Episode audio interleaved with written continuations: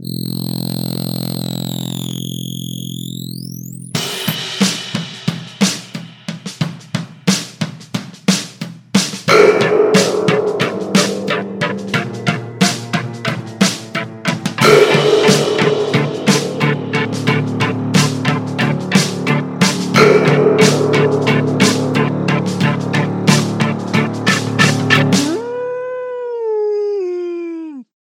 just a little hocus pocus. And you can tell by the music that you're listening to the Scare Daniel podcast, where you send us your most sinister movie dares and we suffer the consequences for your amusement. I'm Corky McDonald, local comedian, and if you want a movie where you have to awkwardly explain to a child what a virgin is, have we got a movie for you. With me, as always, is film critic Daniel Barnes. Hi, everyone. During the month of October, we do your dastardly dirty work by watching the most unwatchable scary movies you can imagine.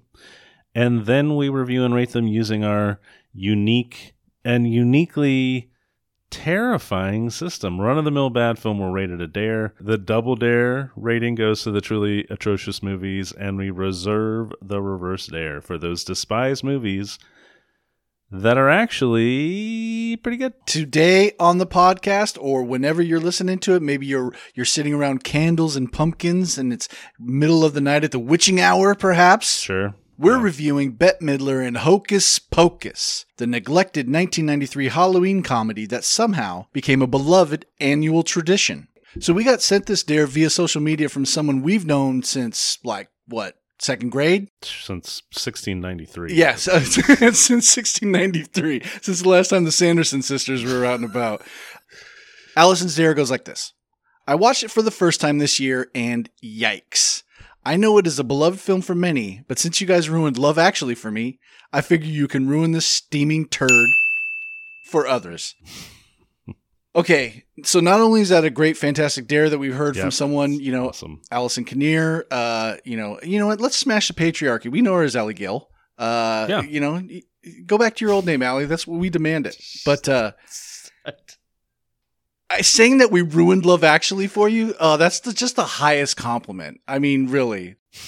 The IMDb synopsis of Hocus Pocus. A curious youngster moves to Salem, where he struggles to fit in before awakening a trio of diabolical witches that were executed in the 17th century. Yes, this week's film is Hocus Pocus. No colon in the title. Directed by Kenny Ortega.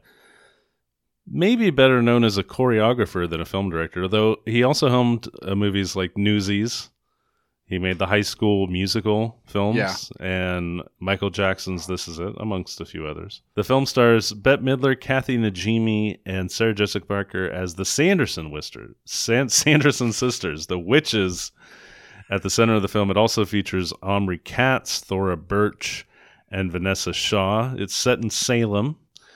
Witches, Salem, witches, get it? But Mhm. mostly shot on a soundstage. You can't even tell. Uh, some scenes were shot on location in the real, the real Salem, Mass. Uh, the opening scenes set in colonial Massachusetts were actually shot at Pioneer Village, a living history recreation in Salem, sort of like their colonial Williamsburg, I guess. Released July 16th, 1993. July July 16th. Great timing. Just in time to be 3 months early. It's perfect. You nailed it. It was not appreciated by critics upon release. 39 on Rotten Tomatoes, 43 on Metacritic. However, compare that to a 71 audience score Hmm. on Rotten Tomatoes and a 7.6 audience score on Metacritic. Intrigue. Intrigue. Not a big success at the box office in 1993 either. Hocus Pocus. It grossed about 39 million against a budget of 28 million. Standard Hollywood logic in those days was you got to make uh, three times your budget Really? to break even, you know, when you factor in all of the unwritten, you know, costs and the marketing and everything else. So it fell well short of that. Okay. It was, you know, not the That's worst bomb of all time, right? but not not a hit. Yeah, that was theatrical, Okay. right? So there you have it. Boom. I'm clapping my hands together in the way that says they're dusty. Yeah. yeah. but but that's a job well done, and we're at the end. It's right? been a hard day's work. I'm, I'm knocking the dust of that off.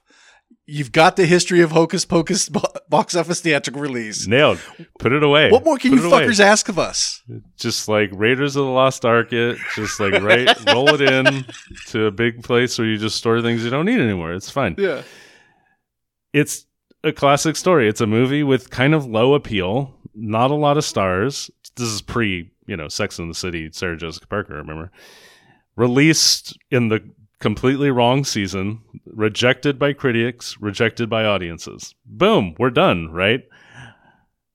And not so fast. What?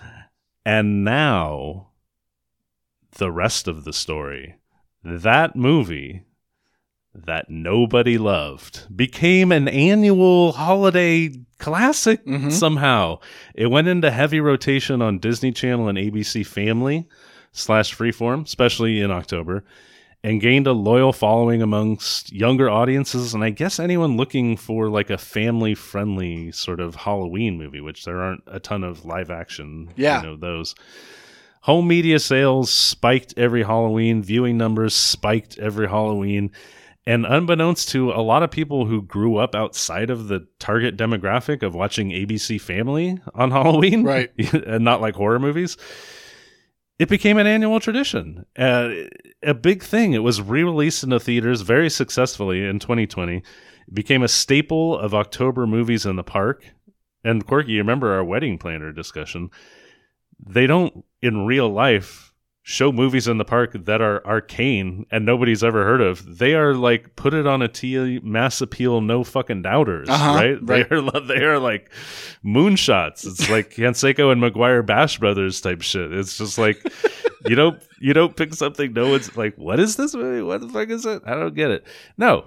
Hocus Pocus is now like an annual sort of a thing. You're I not mean- showing company business with Gene Hackman and Mikhail. no, you watch that on Tubi while you fall asleep. That's, but this you watch in a park. Yes. there's a whole bunch of people, like the the cross section of the community. I, I mean, honestly, I remember this coming out in 1993. We were both like 17 years Yep. old. You could have knocked me over with a feather like two or three years ago when I heard that this was like a big fucking deal for everybody. I think maybe just during the pandemic, people just sharing more of like their sort of personal selves on social media. I think that's where I became aware of it. It Really? just like somebody sharing that on social media, or maybe it was when I saw it as a like a movie in the park, and it just was like, "Wh- what? Yeah. that's a that is that's a, a beloved classic. That's the a Christmas story of this generation, like this forgotten movie that became like a like a holiday tradition. I couldn't believe it. Uh, it became so popular they reunited the cast for a sequel, Hocus Pocus 2, released to Disney Plus uh, just a few weeks ago on September 30. so Roger Ebert in 1993 wrote, quote, watching the movie is like attending a party you weren't invited to and where you don't know anybody and they're all in on a joke but won't explain it to you. Contemporary reviews are generally kinder. They're often tinged with this nostalgia. Those kids who grew up watching it on ABC Family and the Disney Channel, they're grown up now and they're writing movie reviews on Rotten Tomatoes. Jeff Shannon of the Seattle Times wrote, quote, Hocus Pocus remains remains a delightful family comedy, spooky but never scary, as it romps its merry way through the graveyard, end quote. Corky, like I said, age wise, we fell outside of the sweet spot Yeah. Demographic. 17 years old. It didn't have a lot of appeal. Neither of us had ever seen it before. Yeah. But it's a thing. It's a thing now. And as scholars of the cinema, we need to reckon with it. We need to wade into the shit. We need to just get neck deep into the muck and just somehow plant a flag somewhere on one side of the border or the other. So, Corky, Hocus Pocus, you finally seen it. Is it your new annual October tradition, or would you rather burn your memories of this film at the stake? God damn it. I love Ebert's review. I just love that Yeah. description. Yeah. And I'm going to steal that review for something where I, I really, really feel that way about because I love that description of something. Um, and even the review that's that's in support of it, I don't agree with. Um, it's not spooky, but it's not trying to be. The way I described this movie to my girlfriend was like, this is aggressively family friendly. It is so digestible for ages 4 to 44, 74, Sure. right? Because it's chintzy and cheesy. And it's like it's like putting plastic pumpkins next to your fireplace. That's what this movie is. Yeah, fair enough. I don't know. I mean, the love that people have for this movie is not of the Princess Switch, like put it on as like Christmas noise, sort of, you know? It's like they have like mugs, like quoting lines from the movie. They have like a specific love for this movie. And it's obviously very like heavily rooted in nostalgia. Yes, that's that's it right there. And I don't I mean, I don't begrudge anyone liking any movie, honestly. I mean, I I do. like Anybody who likes Boondock Saints, don't ever fucking talk to me. Don't ever fucking talk to me if you like Boondock Saints. All right, fair enough. I mean, you got to have your you're a man, you got your limits. Everybody's got their line. but honestly, I don't care. You want it to be an annual tradition? Have make it an annual tradition. Sure. Like what the fuck? Like I mean, the, what is there a law for or against it? Are the secret police storming into anyone's house right now, breaking down anyone's door? Hang on, let me. No, they're not. I have a blast. I don't give a shit. But having finally seen the film, I can definitively say I don't get it. No, I, I, but see, I agree. I didn't, I don't get it at all. but I didn't dislike it though, is what I mean. It's like, it's so wholly inoffensive in every aspect. That's just it. It's just a nothing. Yeah. It's a big, big ball of absolutely nothing. I would love it if it was a little offensive. I wasn't even offended by all of the virgin stuff. It's just so banal. Yeah. Like, that's the issue with it. Our uh, Nick Coleman, who a friend of ours, Good friend of the uh, show. listener to the show. Yeah, he he had a post. I mean, this is like just a week before. He just was ranting and raving on Facebook about it, and he just nailed it. It was like it's boring. Yeah. it's like it's not that it's bad. It's just like there's nothing there. I mean, there's no highs, there's no lows, there's no nothing. I just don't understand the appeal of it. Again, other than the nostalgia of watching it over and over and over again. I just I can't I can't understand an adult making a a quality argument for this film. Well, You know I'll what I make mean? I'll make a quality argument for an aspect of the film that kept me into it the whole way, and that I think could be celebrated, is in the performance of the three leads. In Bette Midler, Kathy Najimy, and Sarah Jessica Parker, they are going for it. Oh, they're going The- for They're it. big so time. committed. There's physicality, slapstick. They each have their own personas. They each have their own physicality that in, informs the character very well. They're not given much to do by way of uh, script and, and, and plot, but they make the most of their scenes in performance. Oh, Uh, I mean, I I give him I give him total Yeah. credit for going If there- for going full blast. if there I- was a director with even the second of it. slightest fucking eye on this thing, there were scenes where I was like, "Oh my god, I want to like this part, but this is pulling me way out because it's so haphazardly shot." Yeah, it's poorly shot. I just I nails on a chalkboard the whole thing. uh, it's I mean I found it just like demonstrably unfunny, just like like egregiously unfunny, and I I'm not a fan of this. Like it's what they're basically doing is Three Stooges witches. Three Stooges Okay, witches, right? yes, There's and Bette Midler is Mo. Okay? sure, right? Uh, Sarah Jessica Parker being like a blonde ditz, I guess, is the only sort of you know wrinkle. But really, they're all just three dummies, and Bette Midler is their leader. Yeah. it's a Three Stooges thing. They're constantly like bonking each other. They're constantly like elbowing each other and grabbing each other by the ears and doing little dances and shtick and things like that they got their little walk. it is 100% not my thing and I, it's not even because i fall out outside of that demographic like this never would have been my thing. I- this was never my kind of thing. And again i don't care if you like it. I don't judge you whatever. Don't judge me. I just don't go for it. Uh-huh. i don't go for it. I don't i need an extra level with my comedy. And this is one level very loud loud level a dinner theater level of loud. No, I, I mean, again, I just, I don't, it's not for me. It's 100% not for me. Um, and I can't even, See, that is that's your black cat in the background screaming. That is Thackery Binx screaming in the background. that is my cat demanding her tuna dinner while I'm trying to record my podcast. No, I turned to Darcy when this was over. We watched it together, and I was like, "People love this movie. like people watch this every year. I couldn't believe it. I couldn't believe it." Um, but you know what? I mean, again, we all have our things. You know what? I watched um, Cecil B. DeMille's The Greatest Show on Earth like about a hundred times when I was a kid, and I love that movie, and everyone hates it. Yeah, I absolutely it's love pretty it. And I- fucking boring. it sparked a love of like old circus movies, even though I hate circuses Uh-huh. in real life, morally and as entertainment. I, but I love old circus movies. Because it caught you as a what it is. kid. It just it it sparks something. I, I don't know for whatever reason. I'm I'm fully on board with that kind of stuff, and I'm fully not on board with this. But you know that's me. Should we get into it? And now, our feature presentation. We open in 1693. We start with a book. It says 1693. Yep. Open it up. We see this shadow of what appears to be a witch on a broomstick just flying over this landscape. This very Danny Elfman light Well, yeah. score Good is call. playing. Okay, And it the is score it it's not bad, No. but the score. And again, I don't want to talk about music the whole time, so I always try to get it out of the way early.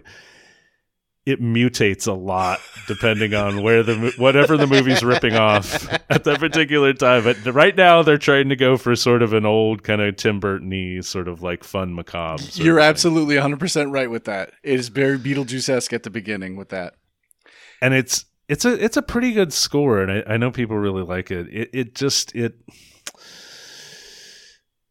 it this is maybe just bad directing. Again, it's used so loosely. Yeah. It's just slathered across this movie. It's just it's everywhere when it when a less would be a lot more. No, more you're right. is added. The film is very chaotic in all the movements anyway. It's not really cut Yes. together very s- smoothly.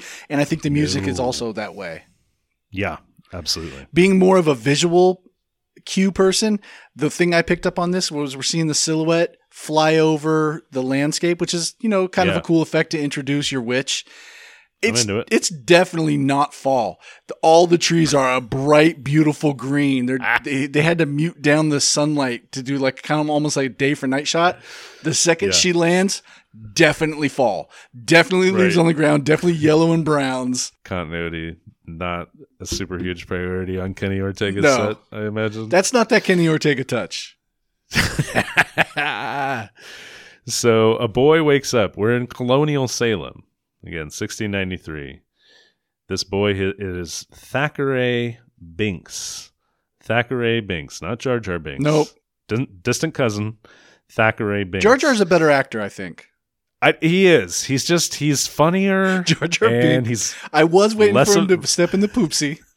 less racially offensive somehow. Um, so Thackery wakes up. Where's Emily? Where's Emily? He's missing her uh, little sister Emily. Uh, we see this purple smoke coming from the woods. They conjure witches, and we see this little girl kind of on the other end of the woods. She's being lured in into this sort of perimeter on the woods where the settlers are.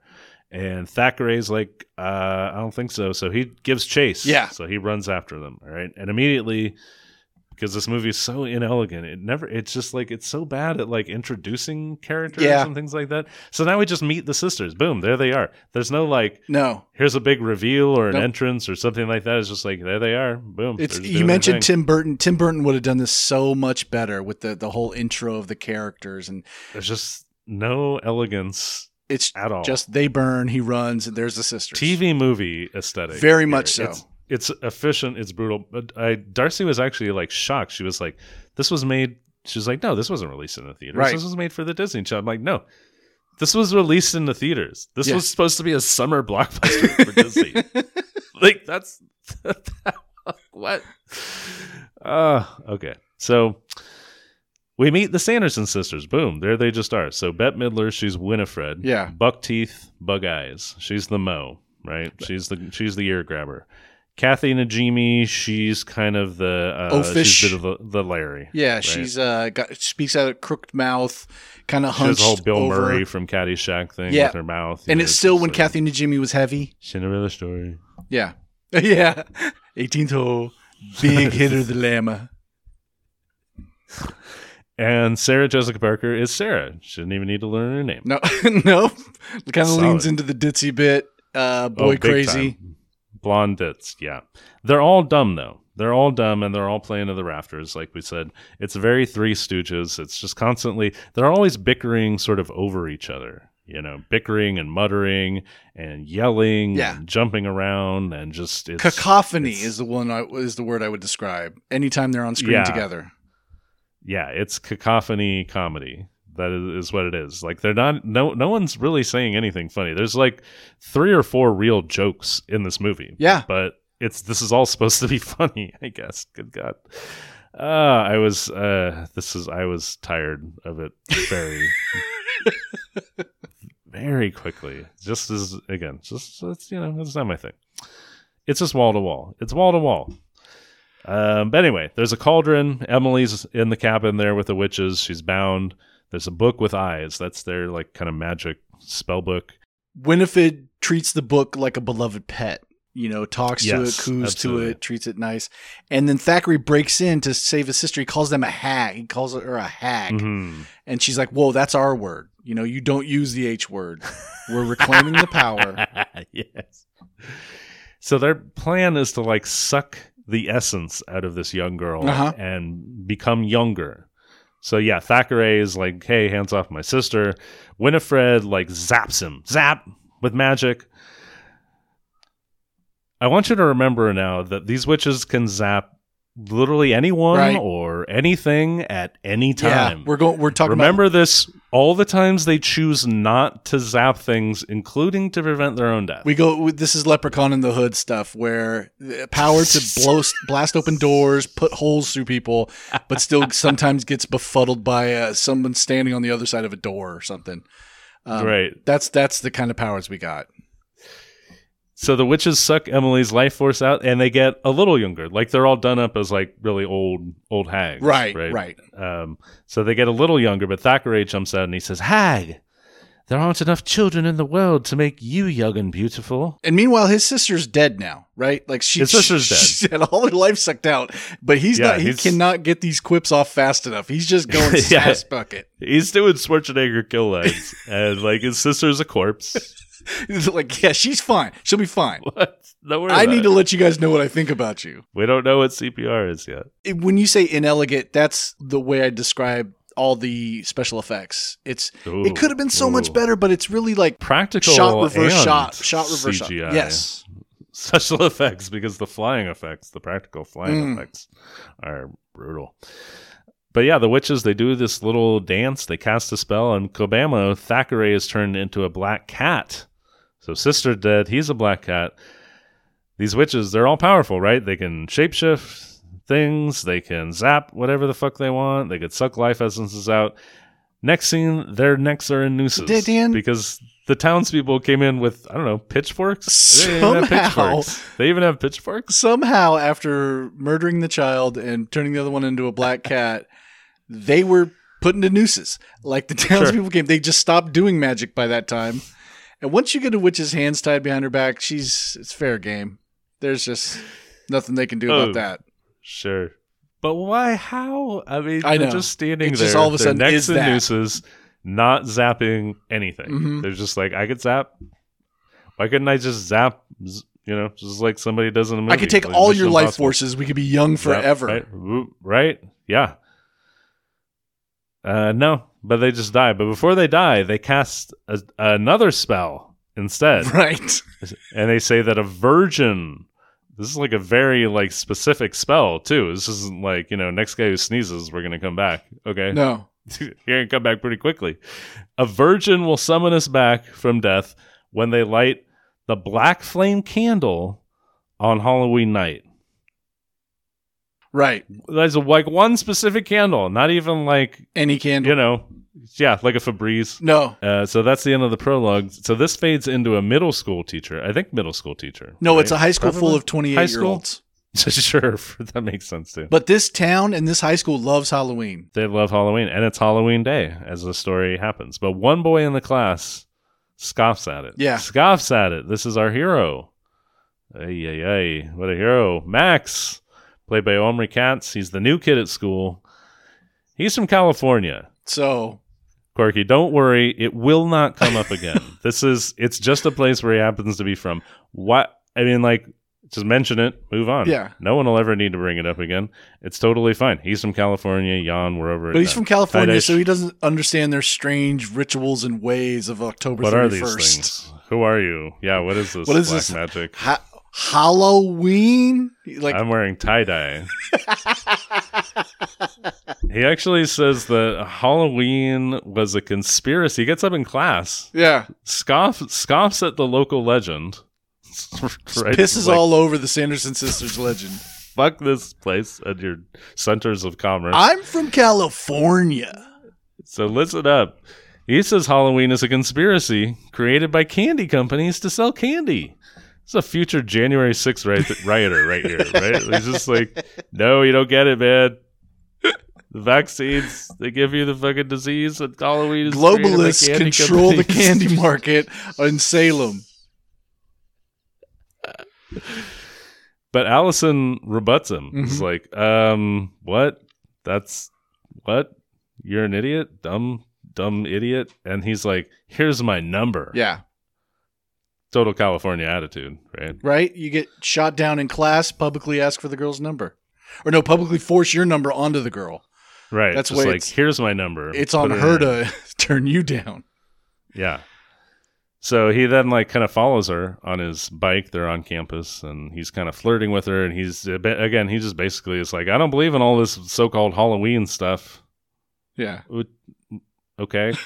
This- Uh, um, and she gives the number back. This is one of my favorite parts though because uh like I was saying it's kind of decoration like the leaves are falling there's there's Right. uh, brown leaves on the ground total full Mhm. campus people walk milling around but there's a kid in a Letterman jacket standing behind them and he, he's talking to a, like maybe his girlfriend and he's tossing a ball up and down and catching it like baseball you know I like, am playing ball. You're a ball player. I'm a Letterman jacket so I gotta have a ball What? Oh, so then we get this. Okay, so Max rides off. You know, she walk. Allison walks off. Max rides off on his bicycle, and it's suddenly for just this twenty to thirty second sequence. It's suddenly ET the extraterrestrial uh-huh. with with you know the the kid riding his bike. We get all these like Spielbergy shots of him riding his bike through suburbia, and suddenly the score, like I said, it just Yeah. mutates. It's now this John Williams, Williams stuff, yeah. knockoff, right? Like it's just like we just decided it's a different movie for 30 seconds. It's just as like out of place as like that crazy slapstick chase scene in the next 365 days. right Just like what? How? Why is this in the movie? What is the fuck is There are so many movies with you know really memorable Halloween sequences where the kids are milling about. E.T. I brought up, and it was a great shot of suburban Halloween kids running around a huge newly developed L.A. neighborhood or or, or Southern California neighborhood. This is Spielberg light, very Really? very light. It's the Yeah. it's the aping the score, it's aping the bike riding, but it doesn't really capture you know I don't know the, the the whole town getting up for it. It's just following them.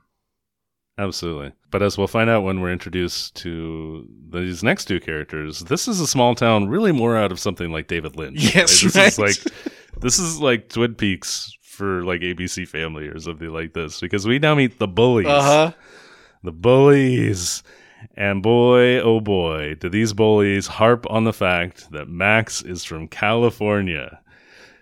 He is called California. He's called Hollywood. Yeah. He's called Los Angeles. He's No- called every, everything, man. No, Lo- Los Angeles confuses them. They don't understand. He says L.A. and they go, "Oh, they get that." right. These kids have never heard of Los Angeles, but they do know that Hollywood is somehow associated with it because they start calling them Hollywood. Yeah. this is where So I was like, two- this movie's aggressively PG. Like these bad guys are TV sitcom bad guys. Seriously, one of them is like a really scrawny, pale, blonde kid. Yeah, Uh, and then one of them is a really kind of larger kid who is named Ernie, but no, he wants to be called Ice. Yeah. He's got ice shaved into the back of his head. It's broad. It's, it's as broad as the witches. Everybody's as broad as everybody else. Nobody's going for any kind of like level of subtlety here. Not even the normally restrained Charles. Charles Rocket usually toned down. It's just the guy who fucking dropped an F bomb on Saturday Night Live. he is like the chillest fucking dude in this movie. Oh boy! Um, So they take yeah, his the shoes. bullies. They take his shoes. They jack his new sneakers. I mean, like you moved to fucking quaint Salem, Massachusetts for this nonsense. I mean, you couldn't have got your sneakers jacked back in Right? California, But they're like nobody disrespects Halloween in our town. Nobody disrespects the Sanderson sisters legend. here, here. So back home, he's very upset. He yells, "I can't believe you made me move here!" Uh, he kind of runs past mom and dad, who are unpacking moving boxes. Right. So we get the impre- okay. They well, they still haven't. obviously just moved They still haven't moved all the way in. There are boxes everywhere. He goes up to his room. It is completely set up, Yeah. including an aquarium and a drum set. He- His room is like he has posters on the wall. It's like, but they didn't unpack like the silverware. No, what right? the fuck? His room is totally set up. His parents are still unpacking boxes. His room has like uh, a nautical themed on the wall, which I'm assuming Ah. they didn't put a wallpaper, but he has bed sheets that match the wallpaper. like, I'm like, what? why did you set up his room and then nothing else in the kitchen? what a weird, weird way to go. Oh, but yeah. So he's uh, in his room, and who pops out of the closet? Bye. It's his little sister Danny. Yeah, played by Thora Birch, later of uh, American Ghost Beauty. World fame, American Beauty. Yeah, she pops out of the closet. Most unbelievable Um, thing about this movie of witches who die and get resurrected is that the 16 year old goes to his room and doesn't immediately start furiously masturbating. sure, He's had a He hard does. day. right? I'm, I'm sure he knocked five out before dinner. But instead, we get just it's it's so banal. It's just like all this dialogue just fills space, fills space, fills space. Here's the thing about this movie, Quirky. There's not really any story. No, that's what. I, yeah, I was talking about this. Yeah, there's not not know a what I lot mean? happens. there's no character arcs really. There's, like, like- the one maybe character arc is like the brother learning to appreciate his sister a little bit more, but even then, he's an idiot all the way to the fucking end of the movie. It's just the last idiotic thing he does happens to fucking The work. only arc happens with Thackery Binx, and he becomes a, not a cat anymore, and he gets to save somebody. right? That's I mean, there's just not much there. There's Right. not really any themes to the movie, and as we have we said, there's not much style. It's just like this is where it was just like, wow, this movie is just like. I guess it was just on. Yeah. you know what I mean. Like I, I just I don't. I get It's the the performances, love I'm telling you. on, but It's just fun Yeah. to watch them goof around. But not for you, I know. not for me. Again, you know, so it's a. Uh, it's all about taste. So he goes. This this conversation with him and his sister goes from him lying on the bed with her lying next to him to go over starts pounding on drums while she's still talking to him, and then th- this is the part cracked me up too. He's so teen angsty. He had to cl- stomp up to his room. There's another set of stairs in his room that he gets to just stomp up, and then he just sits down on the staircase like that's just there for to take out teen angst on.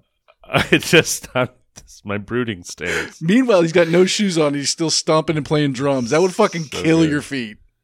Right, absolutely. Oh boy, yeah. But he's forced to take his little sister trick or treating, even though the bullies already got him. And who's there shaking the kids down for candy? The bullies. Hey. Again, this is just a nightmare of a small town. Like these bullies are just running around, It's like Lynchian. rampant, like whatever. Really, it's it's terrifying. It really is. I expected Killer Bob to just like walk in somewhere.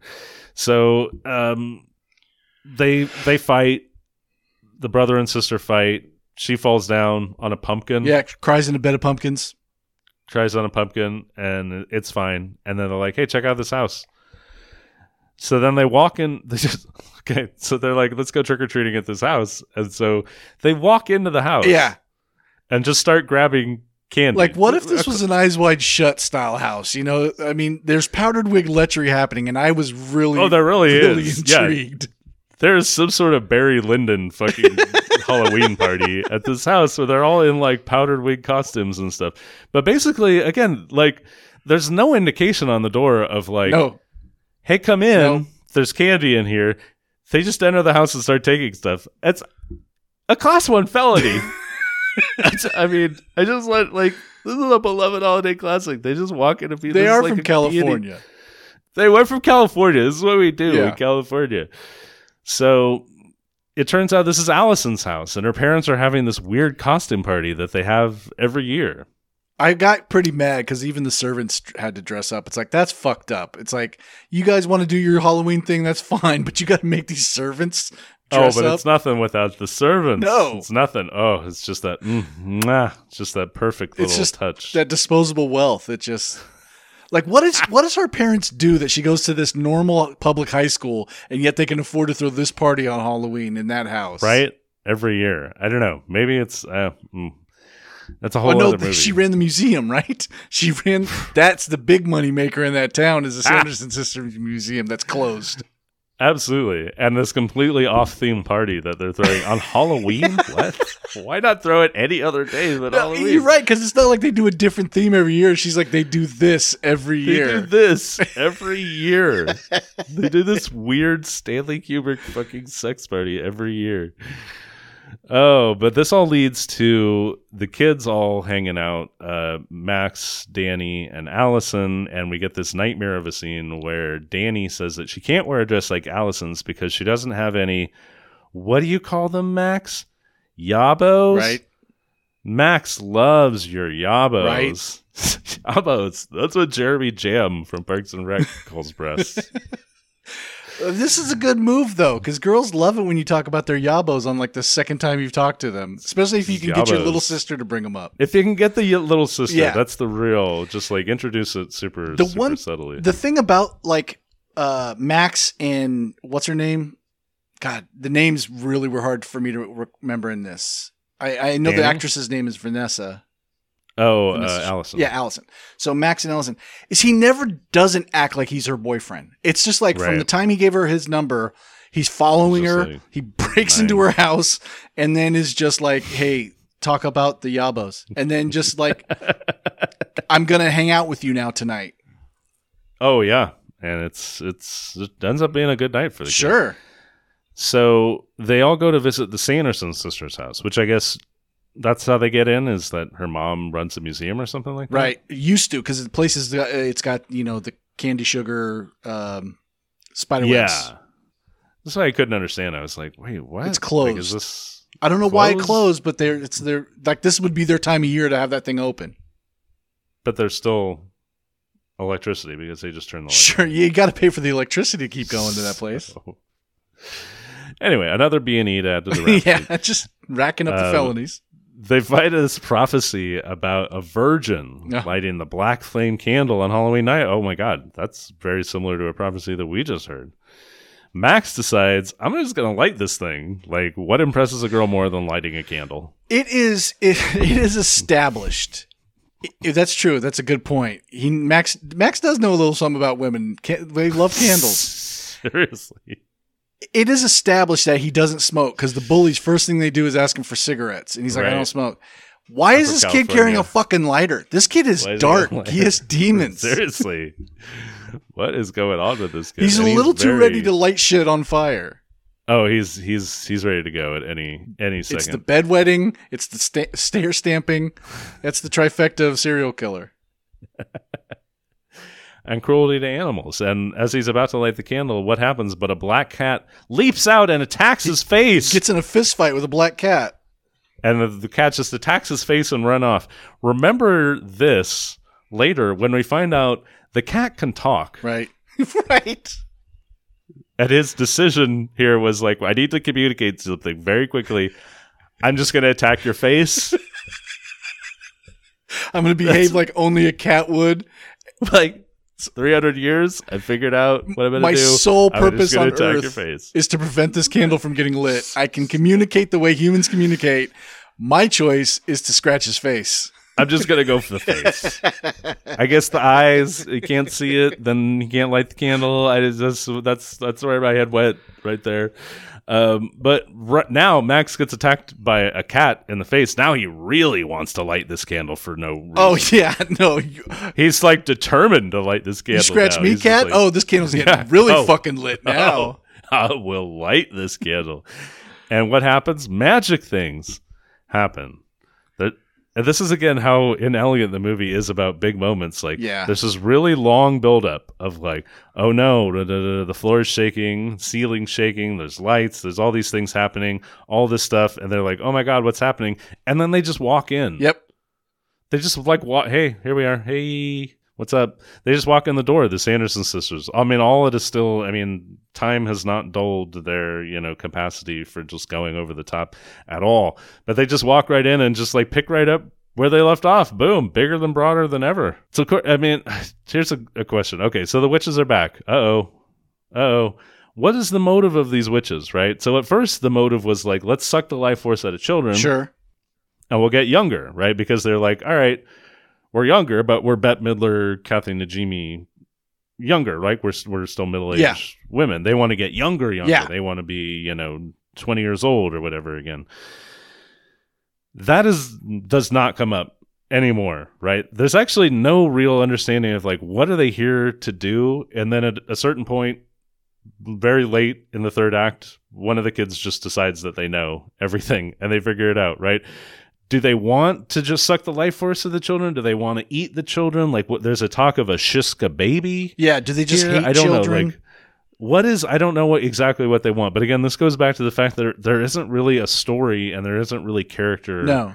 arcs in this movie or themes. I I was communicating that because I watched it with my girlfriend, and I was communicating the part like about where they get burned alive, and they become a green vapor, and then all of a sudden the green vapor just comes back.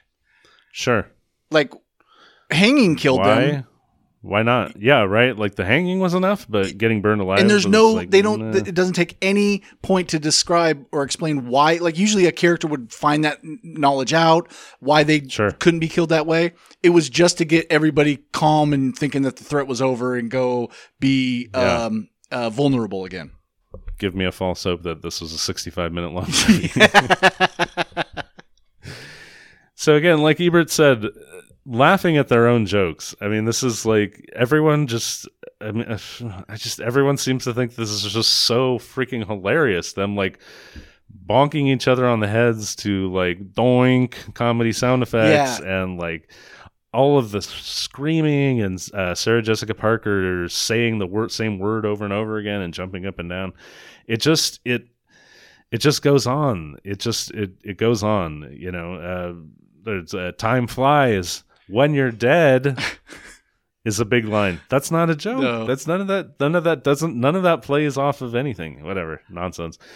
All right, so the witches, they're they're okay. Hey, whoa, let's use our selective magic and zap this guy all over the place. There's a zap, we can zap all over the place, and then big reveal. The cat's like, hey, hey, I can talk. Right. Hey, so he helps them escape. I was incredulous at this part. I was like, oh my god, just tell him don't light the candle. Yeah. I'm a talking cat. You can trust me.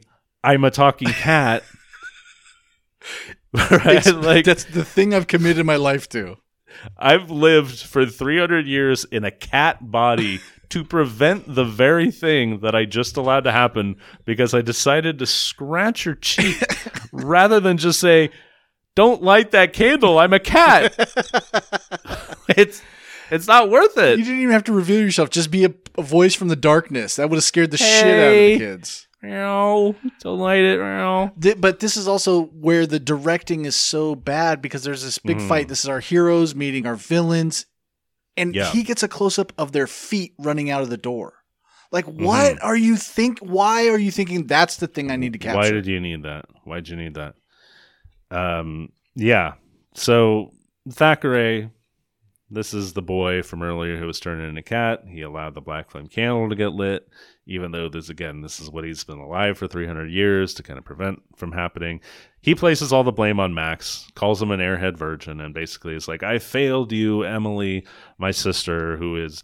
I don't know why he exactly. I mean, he has some sort of knowledge of the afterlife that her ghost is like waiting for her. So we find out later she was waiting for him the whole time. I don't know. I don't know. Hmm. Nonsense. The Mitch, the witches, meanwhile, they do not take a breather or a breath. They're again, they're always going. They're always they're always in a shot together. Yes. almost always in this film. They're all three of them there. They're always doing something, screaming, stumbling, dancing, doing shtick. They fly overhead. They're still doing shtick. More shtick. Yep. We're on a broom doing shtick.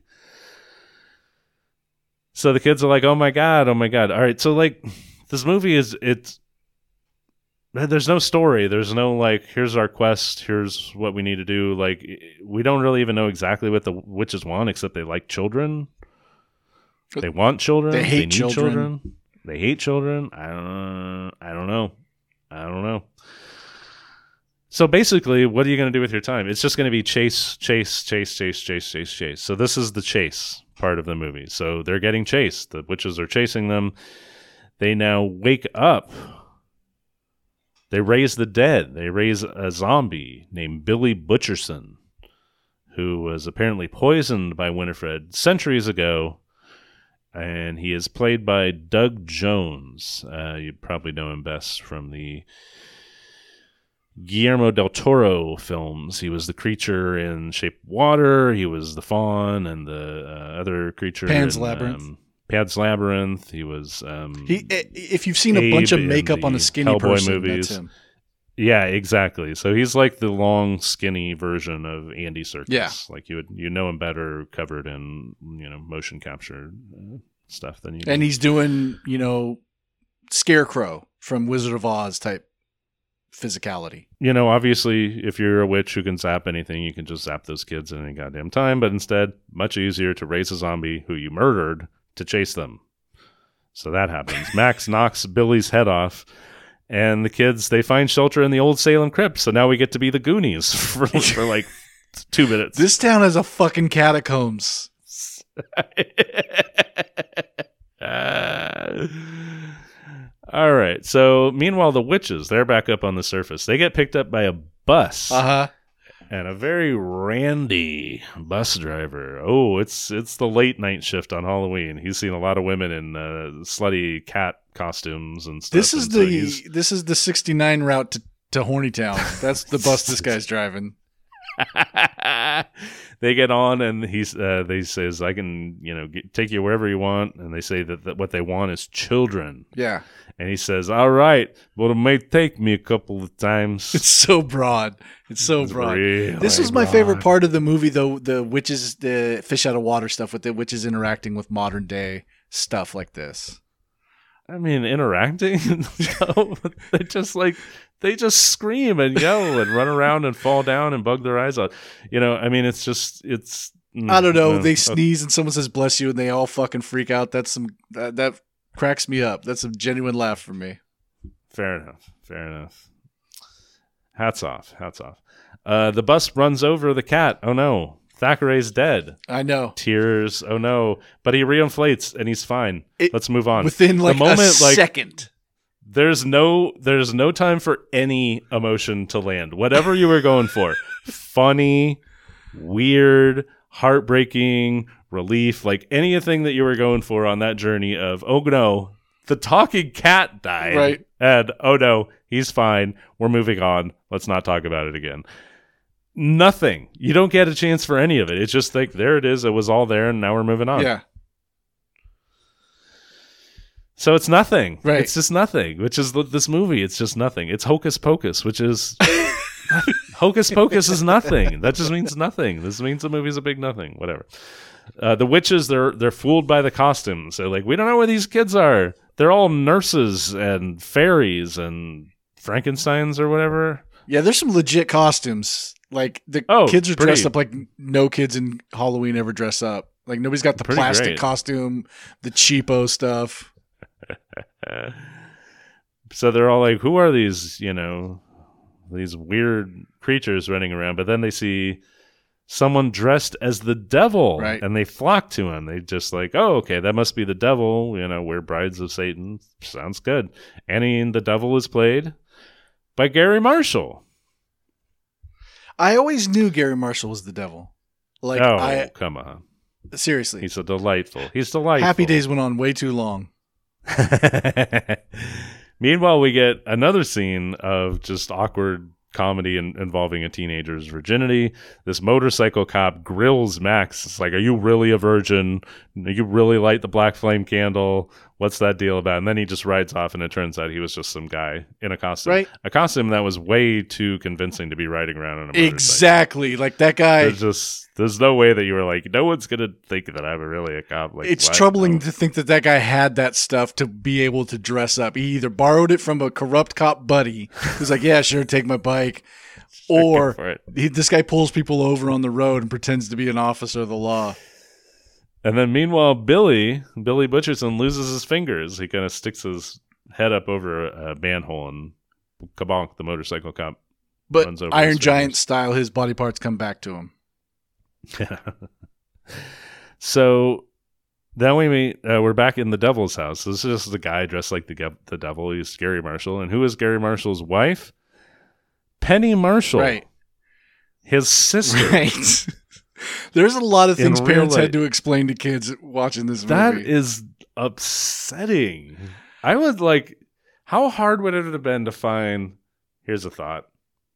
Any other actress, yeah. any other actress, and were these scenes like so freaking essential that you were like, well, we need the comedy timing of a Penny Marshall right for this nonsense. Like it's for it's her awful. three lines, and you know, It's really It's- awful. It's just like nonsense. Everyone's yelling and goofing around, and she comes in and she's like the Harridan wife, and she storms off, and then she storms in, and, and boy, oy, oy. so Sarah Jessica Parker's thing. She's just kind of the ditz of the group. I mean, again, they're all idiots, but she's like the blonde ditz.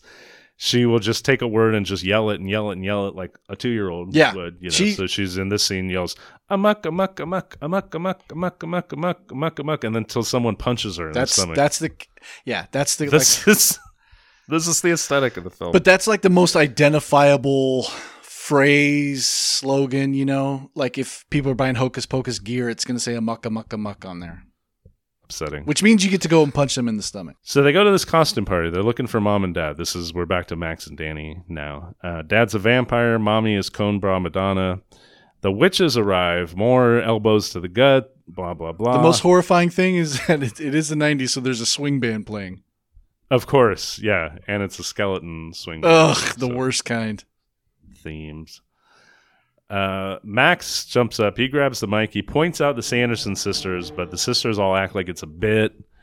Oh, we're the Sanderson sisters, right? Because we're like, you know, from North Salem. So instead, they get on stage and perform Screaming Jay Hawkins, I Put a Spell on You. Which, again, this is where I wrote in my notes people love this movie. It's a very Branson, Missouri screaming Jay Oh Hawkins my version. God. Yes. Yeah. But see, the- the movie's- jukebox musical, Screaming Jay. It's Hawkins. so like, like I couldn't really tell if they were actually putting a spell on the audience or not. Right until you find out later that the parents did really dance until they were going to die. Yeah.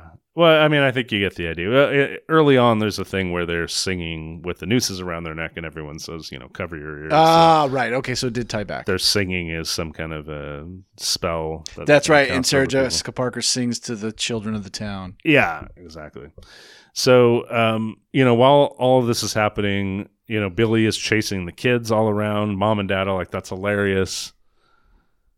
I mean, the, even if you thought it was a guy in a costume, why would that be hilarious? that someone's chasing your child. a guy in a costume, an adult at this party where we're all drinking.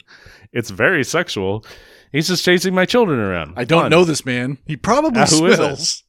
Who is it? He smells like death, literal death. I'm gonna say though, Um, for 320 years dead, he looks pretty good. He's hanging in there. He really is. Um.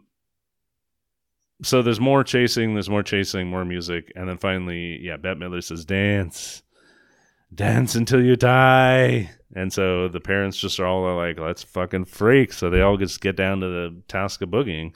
The kids escape. There's a stove, and this gives Allison an idea. She's just like, "Oh, light bulb! I got an idea. I saw a stove." the logistics of how all of this works out i i don't think any human alive could possibly explain. This is like the big sleep here. There's just like there's not really an answer to it okay? Like there's just there's an answer. The witches are just at the school now. Yeah. so allison's like i have an idea. The witches are at the school. Yep.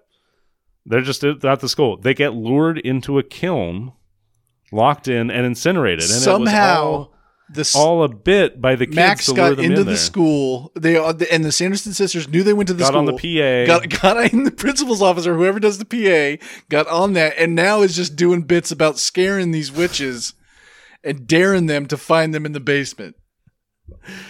so they go in the kiln, they get locked in, and kaboosh, they're in- incinerated. Yeah. Burned, burned alive. I didn't know if this was the end of the movie because the movie has handled these moments so like, oh, okay, you know. yeah, like it's no real big deal. Yeah, I thought, okay, this might just be the end. maybe it's just over and the movie is over. Good job, kids. This is like a sixty-minute. just we're, a soft we're trying to fill a sixty-minute time slot, you know, on Disney Channel here. Um. So yeah, it's all good. They're celebrating. The witches are just puffs of purple and green smoke. Green now. vapor oozes out of the chimney, Yeah, Danny is ready to adopt Thackery. right? He's still a cat. All's well. Max and Allison fall asleep in each other's arms. They're madly in love now. You, I'm telling you, you lead with the yabos. He tried to give her his number. No, you talk about the yabos. Yeah. Chicks are Well, you- melted you butter. get your little sister to do it. Classic stuff. So all's good. But no, it isn't because the witch's smoke goes back into the chimney. they reconstitute into witch form. Why? And they're fine. How they busted the door then? Like, why couldn't they do that before they got burned up? They just boom right out. Okay. Yeah. These are the most inconsistent powers that any witch has ever fucking had. Okay. So they're fine now. So while everyone's sleeping and the parents are still dancing, the bullies are out TPing houses. They call the sisters ugly chicks. Yep. And then in the next scene, they're in cages So like a Pinocchio cage from when he was like fucking a marionette in the fucking circus. So what power did they use to take those bullies back to the cages? Like, eh, did they wrap them up? Yeah, right. Did they overpower them and fly? They didn't have their brooms anymore. They just uh the power of editing. They just walked them to yeah, the power of editing. Now the bullies are in cages. Again, probably would have been useful when they had the kids they were targeting for some reason in their sight. but they also lament, okay, we don't have magic because the kids took the book, and so we don't have enough magic to like do anything. So they just, so- I imagine they grabbed the bully's ears and were just like walking them. hey, come on, use. Um, but who fucks around with things that he doesn't understand? Our hero, the big dumb idiot Max. He's just like, I'll fuck around with this spell book Yeah. to help Thackery, who told me specifically, do not fuck around with this spell book. Like literally, do not fuck around with the spell book. I'm straight up fucking not fucking joking with you. Leave the spell book alone. Yeah. Don't touch the spell book. I'm a cat. I sleep a lot. Don't touch the spell I've seen some shit in my 300 years, Max. Do not touch That's the like- fucking spell book. Don't make me fucking rip your eyes out. Not make me do that. I will fucking do it. So, but no, he's like, oh, no, let's just fuck around with this book. The book sends a signal to the sisters. The sisters. so they break into the house, right? So, like, one of them runs her nail down, like, the screen in a window. Well, so no, but, but how do they get to the house? They get to the house because because remember they took the bullies back, put them in the cages. They don't have their brooms, so they have to fly. So they have to do use makeshift brooms. Like like they find a mop, a broom, and then Kathy Najimy flies a, a vacuum. Yeah. Okay, gag, I get it, whatever. But the funny part is the the vacuum makes vacuum noises as she's flying, Yeah. like it's plugged in. Why don't the brooms make like sweep sweep noises or the mop make swish slosh noises? Uh, oh, and these, as I said earlier, I mean, there's a fair amount of CGI and other, uh, you know, other computer effects in the movie, but some of these flying Oh, scenes yeah. where they have them taking off like from the house and going out. Oh man, oh, the, it's it's obvious they were like, all right, you can fly straight Right? And not up or down. We can we can raise you five feet fr- from an already raised position. We can't show you coming off the ground from already raised position. Move five feet, and then we're gonna move you back, and move you five feet, and then move you back. It's just great when they're like trying to have a dog fight like later. It's just like this is not fucking Top Gun Maverick stuff right here. So, so the witches come back and they hide. Yeah, like th- they hide in the house. yeah. and then they come out and they start zapping people. Just like just zap, like just zap people. Just come out and zap people. But yeah, how do What's the defense against zapping people? Okay, and why do they have Like, their powers no- again? Why? Right? uh, but now they have the book. They have Danny. They have zapping mm, for now. Uh, we'll, we'll see. Mhm. Uh, and uh, they zap Max one more time, and then just explode out of the house, like explode Mhm. Out of the roof of the house after zapping Max. And you're just like, you snuck in. Why did you? why did you sneak in? Why? Yeah. Oh, Green Goblin anyway. that shit. Just blow the wall open to come in. boom, boom, boom. Display of Don't- force. Shock and awe. No need to knock. So the witches are now flying over. They got the book back. They got their magic back. And Sarah Jessica Parker sings this "Come Little Children" Yeah. song. And these children are like entranced, you know, like the Pied doing they're doing like a. Thorazine shuffle like Randall Murphy at the end of One Flew Over the Cuckoo's Nest yeah. towards the cabin. it's a little village of the damned. Yes. uh, these kids. Great call. You know, they're all they're all a little zombie-ish. Um, but suddenly, Allison, remember Allison? Don't worry about it. She's figured out all of the stakes. She's figured out what the witches really want, and she set a ticking clock. The script said So that she needs to know that information now, and she knows it It's now. like, how do you know it? The screenwriter whispered it in my ear while you weren't looking. So basically, here it comes down to eat children before sunset, live forever.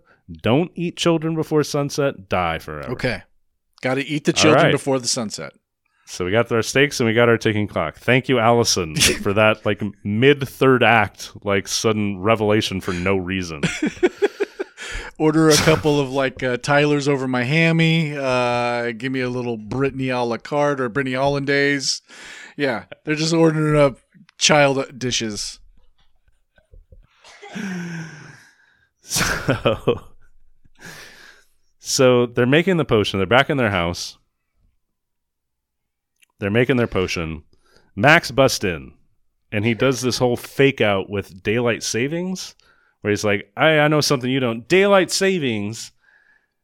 And then the big light comes in, and it's like, "Oh, they didn't know about daylight saving, but." Uh, they somehow have instant context for it. It's just like, okay, boom, uh, the sun just popped out. Anyway, the sisters are idiots, right? Yeah. like they're all just very, very. They do stupid. comically don't get- broad death from the lights. they don't even understand the sun. I mean, they're witches and they don't even understand the sun. But anyway, he fakes them out. Max uh, sees the bullies and, in a moment of compassion, takes his sneakers back and leaves them This- to die. yes, I was like, this is the hero. This is the hero of our movie. Max has a body count this night. He has He's just like he empathy. set fire no. to three witches. He knows these witches are still alive. He knows they didn't die. And then he's left them, the two children, hanging in cages Yeah, to suffer unknown tortures. Well, be eaten for sure. At and least. have their essence sucked. I mean, yeah, that's like your baseline right there. so more, you know, more witch stick, more shtick, more shtick. We're ramping up the shtick. We're we're heading into the final stretch here. I've always wanted a child, and now I think I'll have one. On toast. Ba-da-da. Again, this is one of like two or three things in the lines in this movie that actually have like the cadence of a joke. Of a joke, yeah. They're more often like this next scene where Max is driving the car and Winifred flies alongside him and says, "Pull over and let me see your driver's permit." Yeah. Not a joke. It's not a joke. How does she It's know what a driver's words. permit is? She doesn't even know what a driver's Yeah. permit is, right? Like, where, what do they have context for, and what don't they have context for? Also, the hubris of these villains. You have two children right there in your place. Max left. Max actually would have, if, if they would have just killed these two and sucked their life force, Max would have been solely responsible for that because he left them the power to do that. yeah. Like he let them Um, have the spell. Uh, Here's but the thing, though. Those those dudes were just pounding vag like all fucking day. There's no way those guys were virgins. They, those dudes were just hitting. it. oh, they needed a Wait a minute. virgin to suck the life force from. I thought it was just Maybe I don't. Yeah, I don't know. They they always just need virgins. I think that's the whole child thing. They're really just a virgin. Okay. They're like uh, they're like Wow. uh, kids. I mean, they, they were living in the 1600s. People couldn't have been virgins much past like 13. Like life was tough back then. No, right? You were grandma at that point. So Billy catches up to them, and they command him, Billy, take him out. Billy, remember, Billy's just been chasing them this whole time. The man right? is tired. "Chase- Just chase you. I was like, I'm dead. I'm chasing you. But he unsutures his mouth. His mouth is like, you know, sewed shut. He uncuts his mouth and he insults the witches. He's like, No, I don't like you witches. Bad witches. At which point I was like, "What the fuck is this journey of Billy Butcherson's like?" and like suddenly Max is like, it's a good zombie. And I'm like, okay, Yeah. What? Well, uh, what was everything that like? What was all like? What was chasing them all over the ball about? Like, what was that? Right. I mean, just because you couldn't say it to the witch doesn't mean you could. You still had to do what they said, just because you couldn't say no.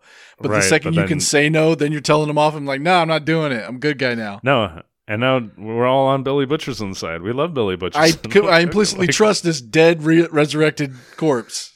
How could I not trust this guy? He seems like a cool dude. So the witches, they're all like, ah, we'll get you. And they fly off.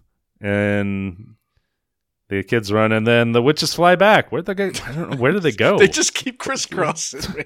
they're just like, bye. And they're like, here we are again. but again, this is like the worst. Like the directing. This is a scene where she's flying next to him driving, and it's supposed to be like action intense. And I mean, Goonies had a more Mm-hmm. action packed car driving scene where he grabs a kid and he's riding the trike next to it, right?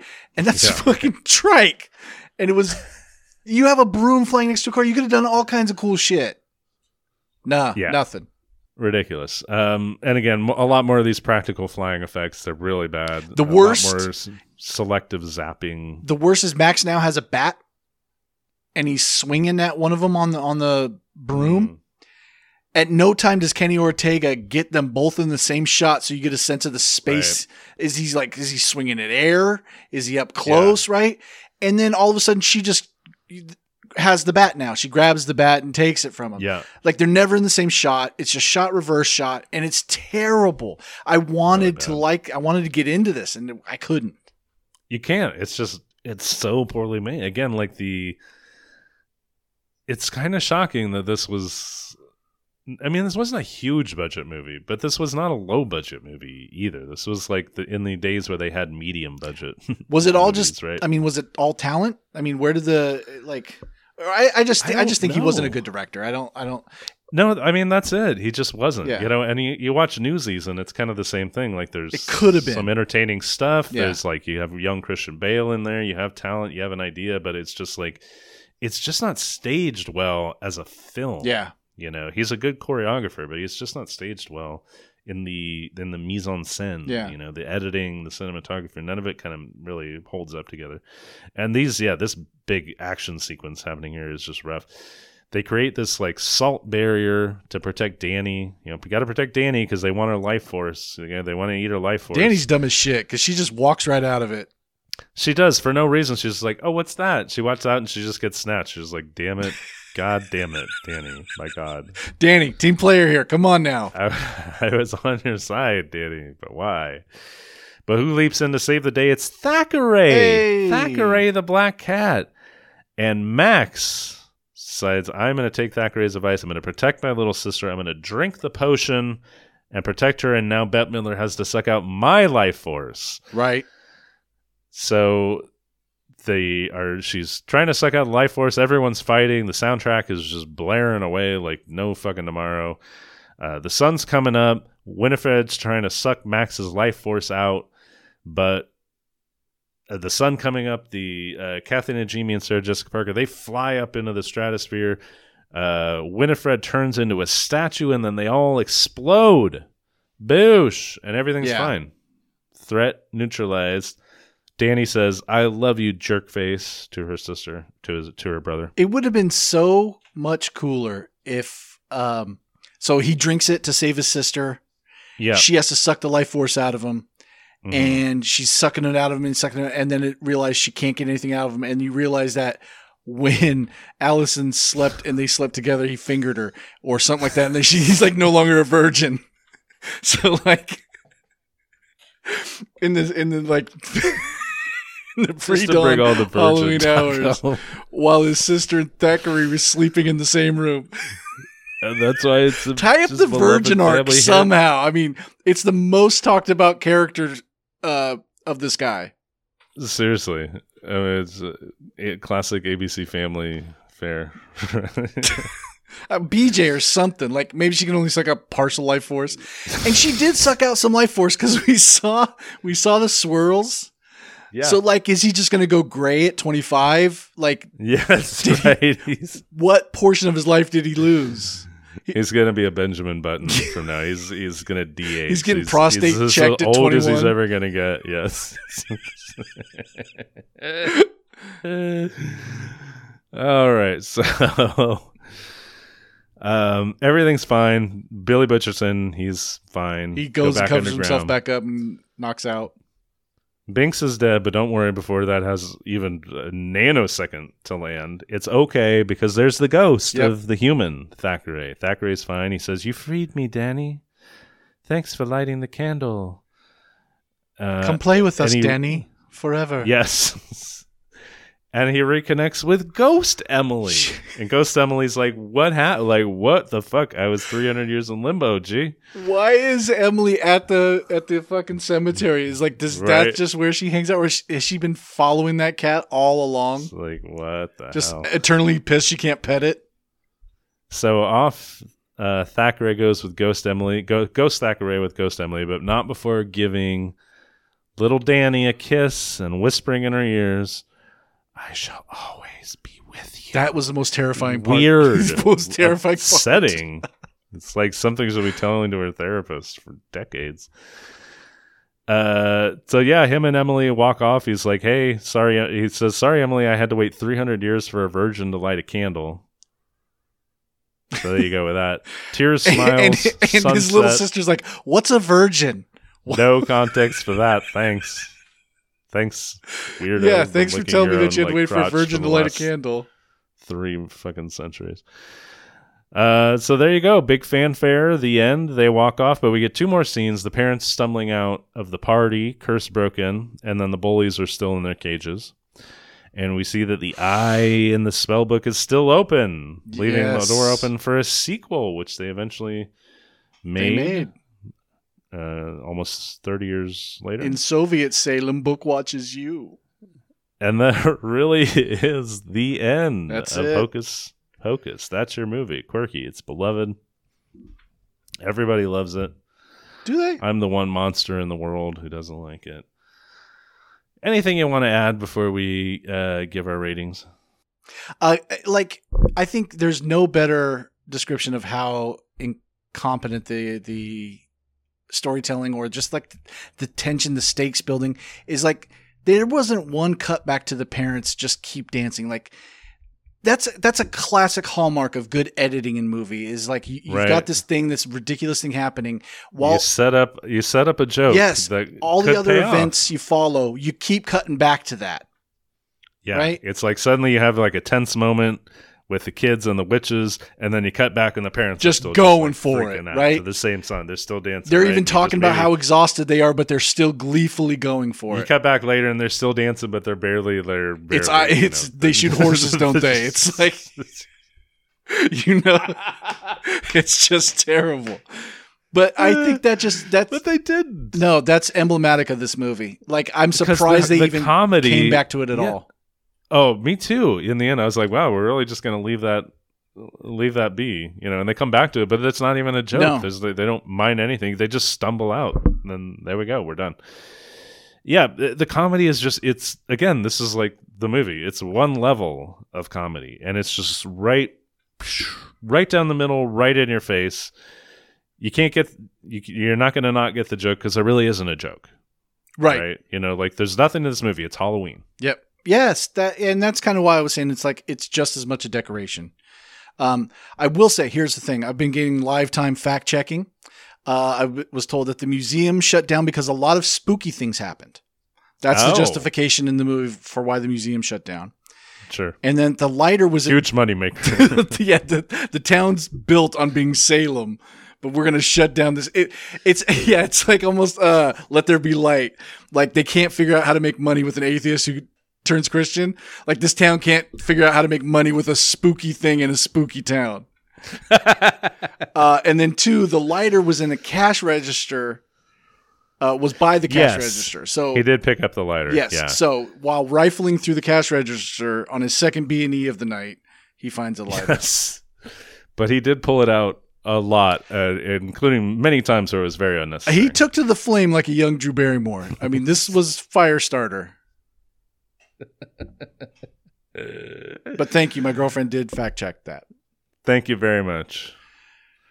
All right, you ready to you ready to give yeah. Should we just give our ratings? Just to remind everybody: run of the mill bad film. It's a dare. Next level bad. Double dare. Movie we actually like. Reverse dare. Quirky. It's Hocus. Pocus. It's Pocus. What do you give it? Um, okay, so I watched it. I watched it with my girlfriend, who I will reveal is an ardent fan. Uh, enjoys it, loves it. It's a comforting feeling. I enjoyed watching it with her. We had a good time and we talked about it. And I and I adore the performances. I really, really celebrate the performances of Bette Midler, Sarah Jessica, Jessica Parker, Kathy Najimy, Doug Jones. Even they're going for it. They're good. I love characterization where there's physicality that informs the performance. So even if it's a slight thing of a crooked mouth, even if it's a, a hunch or a ditzy, like almost like childlike wonder at the world, like Sarah Jessica Parker's doing, or Bette Midler, who's just kind of being the mo and going broad on it. I loved all that. They didn't get much. Like it's Stooge, it's Stooges. It's not Marx Brothers, so they didn't get much witty banter. It's just goofy, um, and that kept me in. The directing just as much took me out Mhm. and the lack of an actual story or uh, uh, things just happen. Things just they just happen in this movie. Um, so it's inoffensive, and I liked it, but it's a dare. I wouldn't recommend this to say like you got to see this movie. It, but I'm I don't hate it. I don't hate it's Mhm. it's just so aggressively safe. Yeah, uh, aggressively safe is my double dare. Yeah. honestly, um, there's nothing I dislike more than aggressively safe, except maybe the sort of like super broad, knock each other on the head sort of comedy that is like really right at the center of this movie with the three performances. So I celebrate no one, I celebrate nothing, and your childhood, and I'm speaking to all of our listeners here, is terrible, and frankly, so is mine. So put that in your pipe and smoke it. Double dare. That's all we have for you on this episode of Scare Daniel, but we'll be back. Until then, send your dares to us at daredaniel.com. Be sure to follow Dare Daniel Pod on Facebook, Twitter, and Instagram. Like and rate us on your favorite podcast app. If you want to donate to the podcast, visit daredaniel.com and click the donate button or find support the show in the menu. Corky. yeah. Yo, Billy Butcherson, you, Yeah. what are you doing out there? What are you doing? You're hocusing, you're focusing, you're focusing, you're schmocusing. What's going on? Well, me and my skeleton themed swing group, the Cherry Poppin' Zombies, we're going to be performing all kinds of Halloween parties. Uh, from Salem, you know, down to the Cackalacks. Uh, actually, I'm performing at the Sacramento Comedy Spot, Anti Cooperation League, Camp Comedy, MRI. Come down, see shows, have fun, take classes. Beautiful. Beautiful. Yeah, come down and take classes, take scary classes, take non scary classes. You don't want to be scared, you know? I mean, it's scary being up there, right? With the improv, you got no net. Terrifying. You got nothing. Terrifying. So, Halloween theme, full circle, brought it around. For Dare Daniel, I'm Daniel Barnes. And I'm Corky McDonald saying, uh, I have to go light a candle with a virgin. It's not a euphemism. See ya.